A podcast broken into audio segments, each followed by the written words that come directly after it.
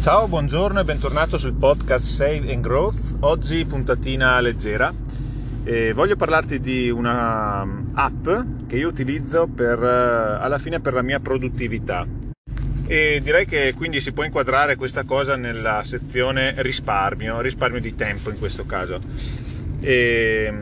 Questa è un'app che si chiama Buy Me a Pie, come comprami una torta in inglese, ed è un'app che permette di organizzare meglio la lista della spesa. Ho conosciuto questa app ad un corso, non ricordo di cosa si stesse parlando in particolare, era uno di quei corsi in azienda nei quali un collega, portando un esempio per un qualcosa, doveva dire qualcosa, ha portato questo di esempio, ha detto: per esempio io e mio marito è un informatico, facciamo la spesa condividendo con un'app la lista della spesa.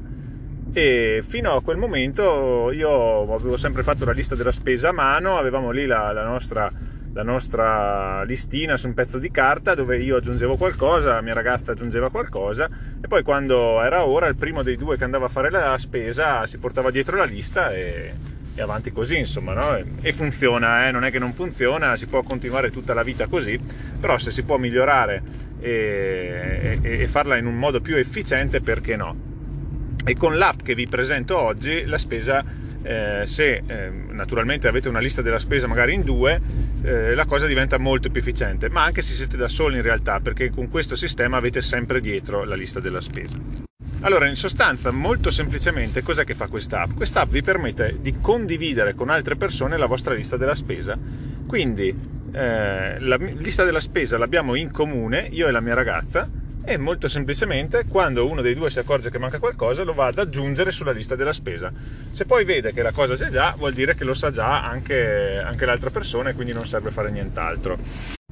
Poi può succedere che a volte magari io in pausa pranzo al lavoro, quando si stava meglio, tra virgolette, non c'era il Covid e quindi si andava ancora sul posto di lavoro, perché adesso sono mesi e mesi di smart working, ma succedeva che magari in pausa pranzo mi capitava di fare una piccola commissione, comprare qualcosa, fare la spesa, magari non per i prodotti freschi perché poi non si saprebbe dove metterli, però mi capitava. E mi è capitato ancora la spesa doppia, no? Che magari la mattina ci fossimo detti: guarda che bisogna comprare le banane, e torni a casa e le banane le ho comprate sia io che la mia ragazza. È successo più di una volta. Invece con questa app, dove tu scrivi che ci vogliono le banane, il primo che le va a comprare cancella dalla lista le banane, problema risolto, non ci sarà la spesa doppia. Ed è bello perché si aggiorna mano a mano, no? Io quando vado a fare la spesa, per esempio, sto registrando questa cosa adesso, mi è venuto in mente perché sto tornando dalla spesa, e mentre ero nel supermercato, mano a mano che io compro, cancello le cose che ho comprato, e ho visto che è comparso un qualcosa di nuovo, e ti viene la spunticina vicina, no? Che vedi che è nuovo, che ci eravamo dimenticati di segnare. La mia ragazza a casa l'ha segnato, e io mentre facevo la spesa in questo modo l'ho comprato.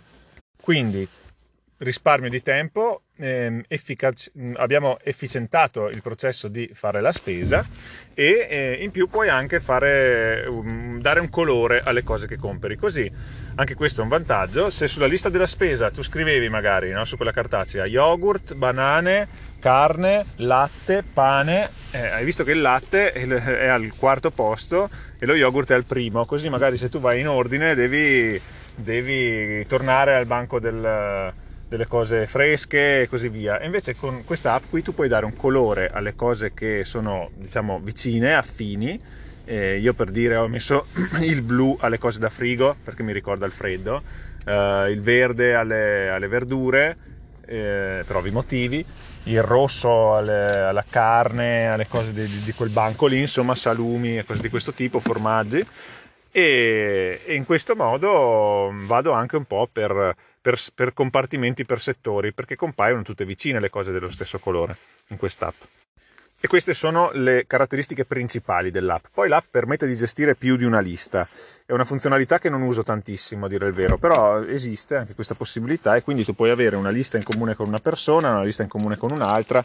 Io tendenzialmente ho una lista per me stesso, che sono magari degli acquisti non di generi alimentari, ma di cose, che ne so, se vado all'hobby, che ne so, all'eurobrico dove devi fare del bricolage, me le segno lì in modo che quella cosa lì la vedo solo io e non interessa nessun altro, quindi la seconda lista io la utilizzo così, però si possono gestire fino a 5 liste differenti. La stessa lista la si può condividere con più persone e volendo si può anche inviare a una persona che non ha l'app. Vuoi inviare la lista a un amico per la grigliata, ti sei segnato tutto lì, fai invia e la invii su WhatsApp tranquillamente. E poi c'è anche una versione pro, questa versione che utilizzo io è la versione free, sinceramente non so neanche quale sia il vantaggio della pro, forse ti tolgono la solita pubblicità, però devo dire ce n'è pochissima su questa app, non ho mai riscontrato fastidi in anni di utilizzo. C'è semplicemente un banner sotto che gira, continua a mandare pubblicità, ma non ci sono interruzioni video, cose di questo tipo. Ecco, sono andato a vedermelo adesso, praticamente la versione Pro ti dà liste illimitate, ti dà la possibilità di condividere con quante persone vuoi illimitate, è una cosa che a me non serve, quindi non mi ero neanche mai interessato. Io una volta che condivido con la mia ragazza ne ho più che a sufficienza, colori illimitati per dare categoria alle cose e toglie la pubblicità. Io ne ho abbastanza, diciamo, della versione free, però se qualcuno dovesse servire esiste anche la versione pro che toglie tutte queste limitazioni. Ecco, oggi puntata leggera, ti ringrazio per avermi seguito, lascio magari in descrizione il link per l'App Store a questa applicazione. Ti informo che sto cercando un sistema per mettermi in collegamento con te. Ho provato a creare una mail su Gmail per Save and Growth Podcast, ma questo nome è già occupato. Ho provato aggiungendoci un altro suffisso tipo The Save and Growth, cose di questo tipo, ma non so perché non sono riuscito, sono stato bloccato dal sistema nel creare la mail e sto insistendo.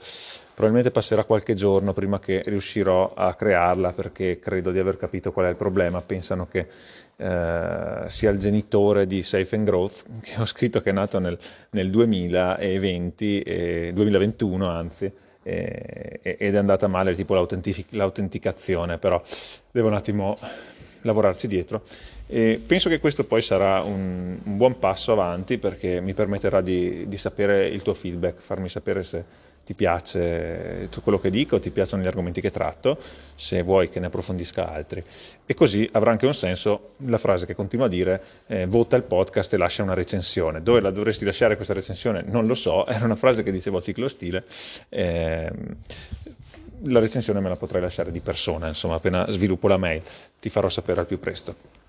Grazie di tutto quindi, ci sentiamo alla prossima, tu intanto vota il podcast. Ciao ciao!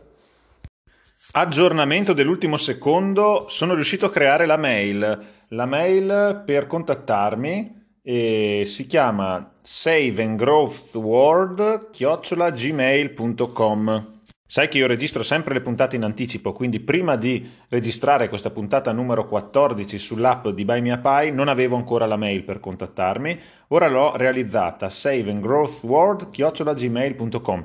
Contattami qui, ci sentiamo alla prossima, ciao!